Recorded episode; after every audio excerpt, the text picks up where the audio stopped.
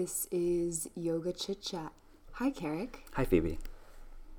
Today we are answering the question What is yoga? I think it's a great question to explore. And really, as we embark on the next few podcasts, we're looking at defining yoga terms that we use all the time. And we use them so much that we assume that people know what we mean by these terms. And so we're just starting with the broadest term, yoga.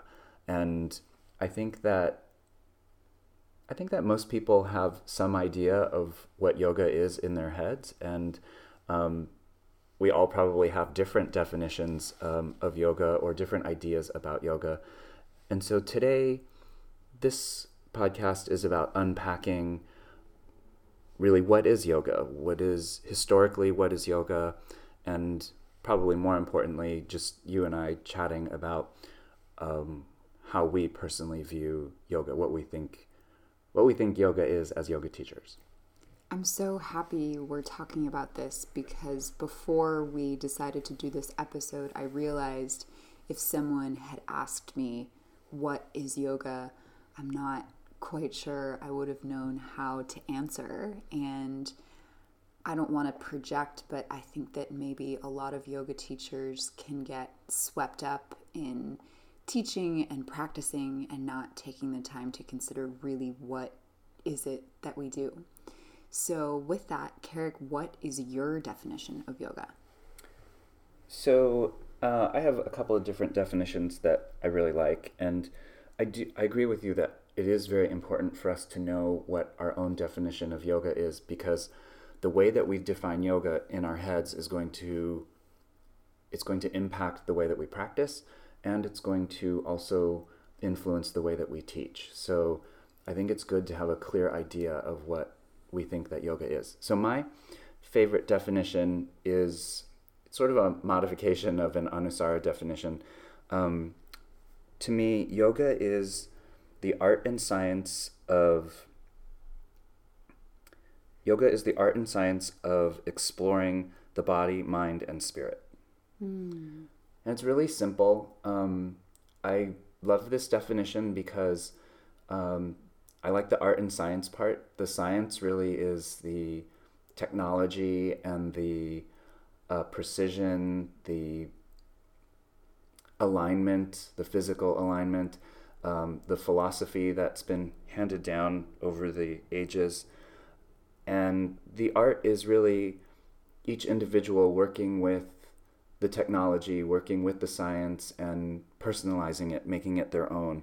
And there's no right or wrong way to do yoga, um, just as there's no right or wrong way to create art, to sing or dance or um, paint or take a photograph. Um, and then the latter half of my definition, um, body, mind, and spirit, it really is to me a practice of exploring ourselves on those three levels. And to me, if you're missing one of the three, then it's not really yoga. I love that definition. Do you feel like your teaching tends to be more art or more science? you know, what initially drew me to the practice was the science. So, um, as we talk about yoga, originally for me, yoga was very much the physical practice of yoga, asana, poses, and I was drawn to yoga at the gym, and I never really intended to. I had no desire to learn the philosophy or chant or any of those other yoga things. I just wanted to do the poses because I wanted to feel better in my body. Um, so it started out very much being technical. The teacher that I had was really good at the, the technical aspects, and I love that. And it was at the gym, so there really was no philosophy. And um, but you know, I that first teacher was very creative, so there was some art to it. But I was drawn to the, the technical side. And so I think I tend to lean towards the technical side, but ideally, I, I want a balance of both the art and the science. So I really challenge myself to be creative in the way that I teach, whether that means including a theme that goes along with the the physical sequence or it's being creative with the physical sequence itself. It's funny you say that because when I first took your class, I was definitely more drawn to the art of it because I'd been practicing a pretty intense, another style that was pretty intense science, um, pretty intense poses. And it was when I first took your class and experienced Anusara that I thought, oh, wow, you can do these challenging poses and have there be this sort of artistic philosophical component to it. So maybe you're a little bit more balanced than you think. so how do you define yoga? For me the the definition is pretty simple. It's it's just the practice of turning inward and that is is broad and I I think that there is really a yoga in a traditional sense of, of doing poses in a room with a teacher for a certain amount of time. And there is a yoga of conducting your life, of your professional work, your relationships, your creativity. And yoga is the practice of, of really paying attention to your own systems, your own opinions on things versus letting things externally um, sort of guide you. And so the practice of yoga for me is really just this huge metaphor of paying attention to your breath and paying attention to your body so that when you are in a situation, you are still paying attention to breath and body in deciding how to navigate it versus letting another person or versus letting the sort of societal um, status quo lean you a particular way. So that's a pretty broad definition. Um, and I know that for some people, yoga seems like just stretching and wearing leggings. But for me, it, it is it's a process of, of introspection. I love the definition because it does it's so clearly it so clearly takes you beyond just the physical and yoga you know i think in culturally we maybe think of yoga as the yoga poses um, what we see in a magazine. Um, you know lululemon and you know triangle pose things like that. But there's so much more. Traditionally yoga asana was just one part of a much broader practice. So there are meditation practices that are yoga. Um, there are practices of chanting. Um, there are many other ways to do yoga other than to do a yoga pose. And so, really, yoga can, I love your definition because yoga can be anything that turns a person's attention inwards and helps them to explore who they are on those various levels. So there's in addition to our personal definitions, there's some other pretty well-known definitions. One that we hear quite a bit is that yoga is skill in action. Where is that definition from originally? That one's from the Bhagavad Gita, okay. which is a very widely used text in yoga. It's one of the most famous. Uh, Bhagavad Gita means the song of God, and it is the story of Arjuna, who's a, a general, the leader of an army, and on the eve before a great battle, basically a civil war, he stops and asks his charioteer um, what he should do. And the charioteer uh, is Krishna, who is the symbolism is that Krishna is God, and Krishna offers Arjuna advice. And um, the advice is basically yoga. And um, if you are seeking the highest at all times, then um, you are you are doing yoga and you're following your dharma, your your path, your your right path, and then yoga is defined in a couple of different ways in in the text, and probably the most famous is yoga is skill in action. So to me, that um, I'm going to back up just a little bit. So yoga, very often you'll hear yoga teachers say that yoga means to connect, or yoga is about connection, and and I agree, it is. Um, but there's a really simple way of putting it. Um, yoga doesn't necessarily mean to connect like it, historically yoga wasn't used as like you yoga the ox to the cart. That's not how it was used. Um, the root word of yoga is yuj which does mean to connect. But yoga traditionally was used um, in the in context as um, a means of connection or a practice of connection. Um, and so it was more than just connect. It's it's a process. It's a, a practice. Um, it's the means of, of connection. So when we say yoga is skill in action then yoga is this process of um, creating and refining our skills and then putting them into action doing something with them. I have read the Bhagavad Gita a few times and analyzed it and never really made the connection until now that Krishna's advice was yoga. That kind of summed it all up for me. Exactly. So then you go back to your definition, right? So Krishna says, so Arjuna is like, what do I do? I don't want to fight my family on the other side of the battleground. And then he he's asking Krishna for advice, and then Krishna is saying, okay, my advice is yoga. And then if you go back to your definition, yoga is turning inwards. So really, Krishna is saying, okay, tur- just turn inwards for the answers to to explore. And so that's such a beautiful way of looking at it, right? So then yoga becomes this moment of turning inwards before a great battle. Um, and that that's the advice. That's that's and then we can think of skill in action. So now taking you know refining those skills and um, and then doing something with them, really putting them into uh, setting things in motion.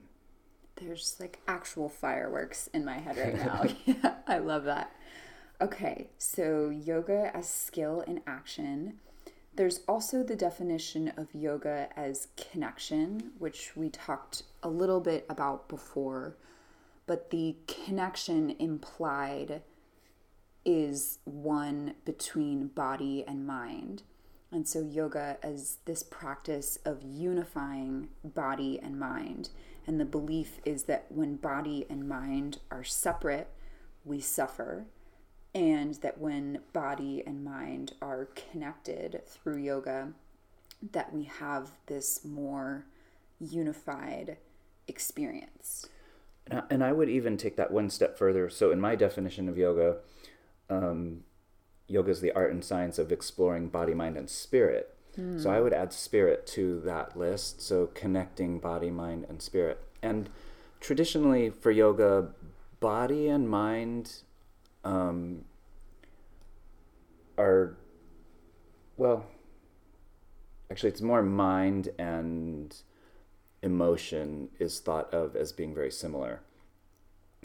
Um, so really the, the third connection then I, I think would be spirit. Okay. So then the process of yoga is connecting body mind and spirit through this practice, through skill in action, through turning inward. And I might also add yoga is also circulation. So, yoga is this process of observing the breath and observing it circulating in and out. And if you're not breathing, you are not doing yoga. And we see that sometimes with students who are doing the postures. They're they're listening to the teacher's cues. They are doing what they're told, but when they're holding their breath, they're just doing movement. Mm-hmm. And the breath is really the the unifying force between mind, body, and spirit. And that's where it gets a little bit that's where yoga becomes a little bit more specific. So it's not just movement, it's not just spirit, it's all of these things coming together.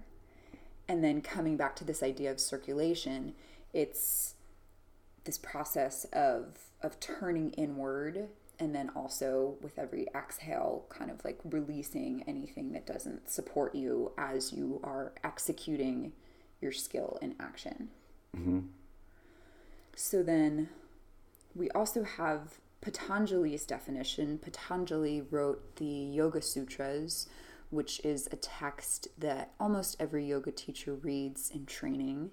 And he defines yoga as the cessation of stirrings of the mind. How do you interpret that definition? I think that definition is it's a great way to think about yoga. It's to me, it's very similar to your definition of turning inside.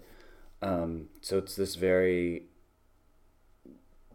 very not physical um, definition, um, turning inside, uh, stopping the mind, um, really to say nothing of, of the body. Um, I think that it's also very difficult to stop or completely, you know, make the mind stop. Um, and so we might um, reinterpret and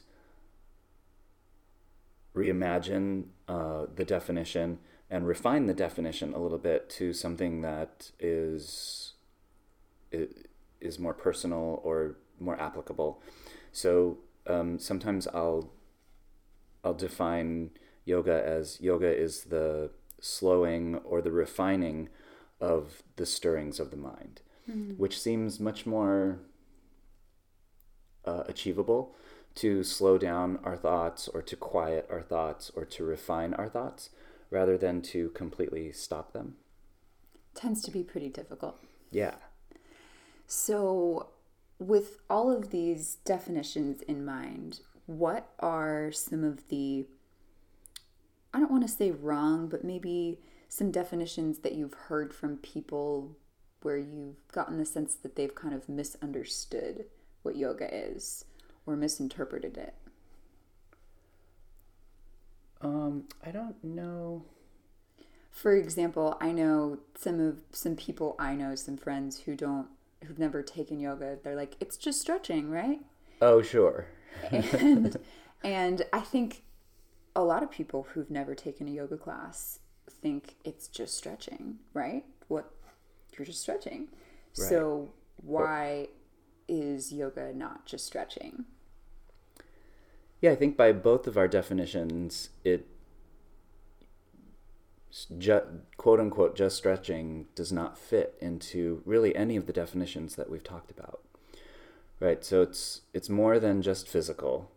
Um, both of our definitions imply that turning inside is more than just stretching or just being physical. Um, exploring the mind and the spirit is more than just the physical. So, yeah, I think that maybe some of the misconceptions or misperceived definitions of yoga, they might just be missing one or two elements. So, certainly, we do a lot of stretching in yoga and, and we can be very physical in yoga but to to miss a big part of the of the practice is to misidentify or have a definition that's incomplete. Sure sure.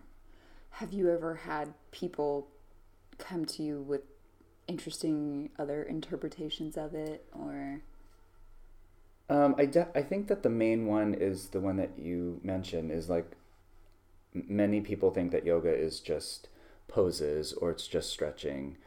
Um, I curiously, I think that sometimes people think that if you do yoga, you have to be vegan. uh, or if you do yoga, um, I don't know. Like there, there are some assumptions that you know you're a tree hugger or whatever. you have to be really fit There's you have to be really fit. Yeah, you you have to look a certain way. yeah Um, you're to not drive allowed a prius not allowed to drink alcohol. right Uh, you know, you have to drive a Prius. That's great. Yeah. Um, and so, and many of the, all of those things are not true. Um, so I think that there are maybe some. I don't know if that's really related to the definition of yoga or just kind of this perception that yoga and yogis have to do certain things and be a certain way that just aren't true. I'm glad you bring that up because I think if you were, I mean, I haven't Googled yoga recently, but if you were to Google yoga, probably all of those things would pop up. yeah. Vegan recipes and electric cars Yeah. and really expensive clothing. And it's not to write off any of those things. Well, and the funny thing is almost to to the opposite of the really expensive clothing. Like, yeah, we think of expensive yoga leggings or whatever, um, but then the other on the opposite side of that is so to me the stereotypical yogi, like I think of almost a cartoon in my head of this yogi on the top of the mountain, sitting on a bed of nails um, bound up in a pretzel like pose uh, with a beard that goes down to the ground. Um, and the yogi's in pain uh, and distanced himself from the world. The yogi is on top of a mountain in a cave. And, you know, so yogis don't have to get rid of all their worldly possessions or somehow live with pain or somehow make themselves suffer. So that's maybe one way of turning inwards, but it's Right. it's certainly not the only way and it's not necessarily our way. So we're not trying to somehow make ourselves suffer or separate ourselves from the world. As a matter of fact, we, we can turn inwards and still be a very big part of the world. And I think that's really important.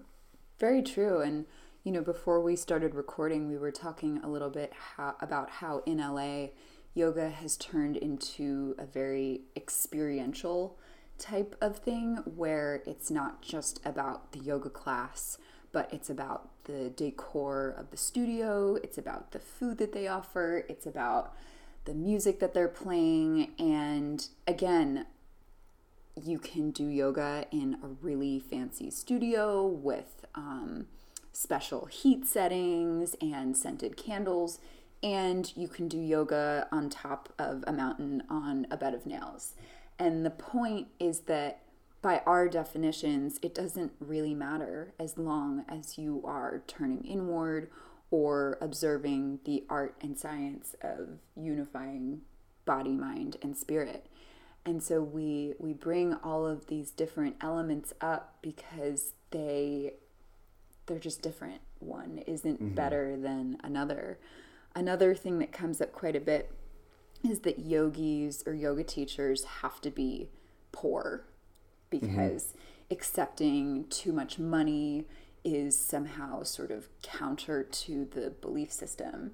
And I personally believe that yoga teachers deserve um, massive compensation because what we do is is transformational, and and so that's one one stereotype that I definitely pay attention to and think, you know, am I somehow being less of a yogi by accepting good compensation for teaching? So, are there any other stereotypes about yoga? I think the other thing that um, I see quite a bit is where people try to define what yoga is not. So I'll see this on Instagram a lot where someone will post a photo, a, a yoga teacher, um, or a yoga practitioner will post a photo of them doing whatever, a yoga pose or something, and someone else will comment, well, that's not yoga. Mm. And they're really making this judgment on the person that, hey, what you're doing is not yogic because of what you're wearing or not wearing, mm-hmm. um, because of what you're doing is like, that's not yoga because it's acrobatics, or that's not yoga because mm. it's gymnastics. That's, and to me, by our definitions, it's all yoga as long as you are putting your skills in action in a mindful way that turns you inward, that is an exploration of body, mind, and spirit. It can all be yoga. So it really kind of it it rubs me the wrong way when people make a judgment over whatever my my yoga or someone else's yoga and says you know that to make a statement like that that that is not yoga i feel like that's not really fair. To me it can all be yoga. I'm not saying it's all yoga but it can all it can be yoga. It really comes down to attitude and if you're being conscious and you're you're that's what you consider yoga then then that is yoga.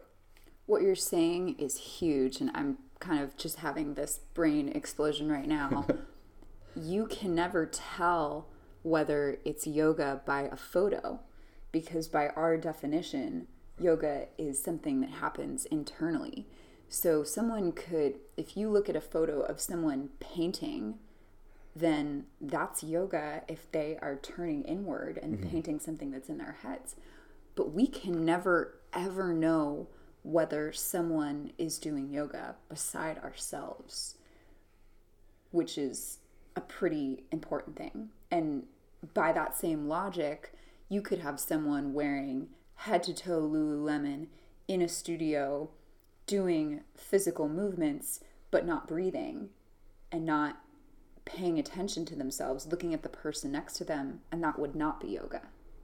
Right. So we're kind of back where we started. and then the I think you know, we were also talking about the differences between doing yoga on the mountaintop versus doing yoga um, in the fancy studio.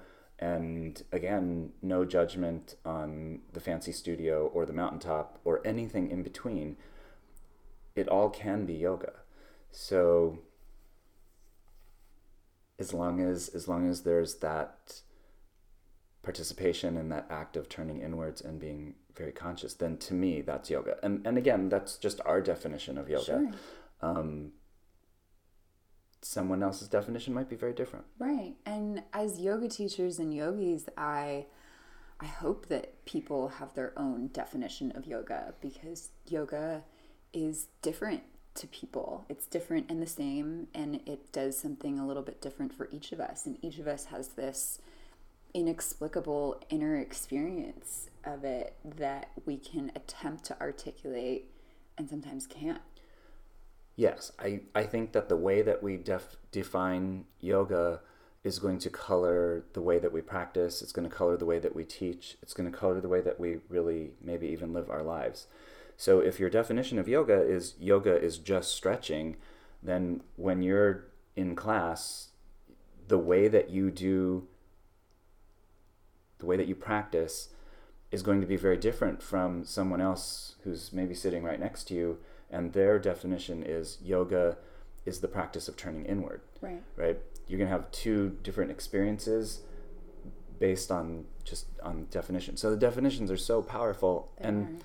and that's really why we're approaching the podcast in this way where each week we're kind of picking big broad topics maybe even one word and we're we're just exploring like how we can define those words because the way that we conceptualize those words the, these um, concepts can be so powerful over how we practice.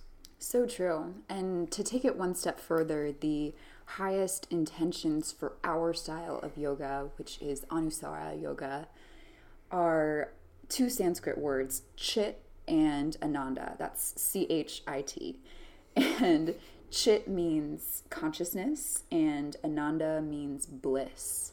So, really, by the Anusara definition, yoga is the anything that brings us closer to consciousness and or bliss. Mm-hmm.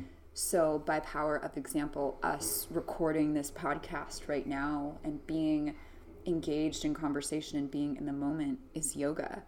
When you are reading something or having another conversation or creating something and you are fully in the moment and getting a little bit closer to consciousness and bliss, that too is yoga. So, as Carrick said, it's not all yoga, but it all can be yoga.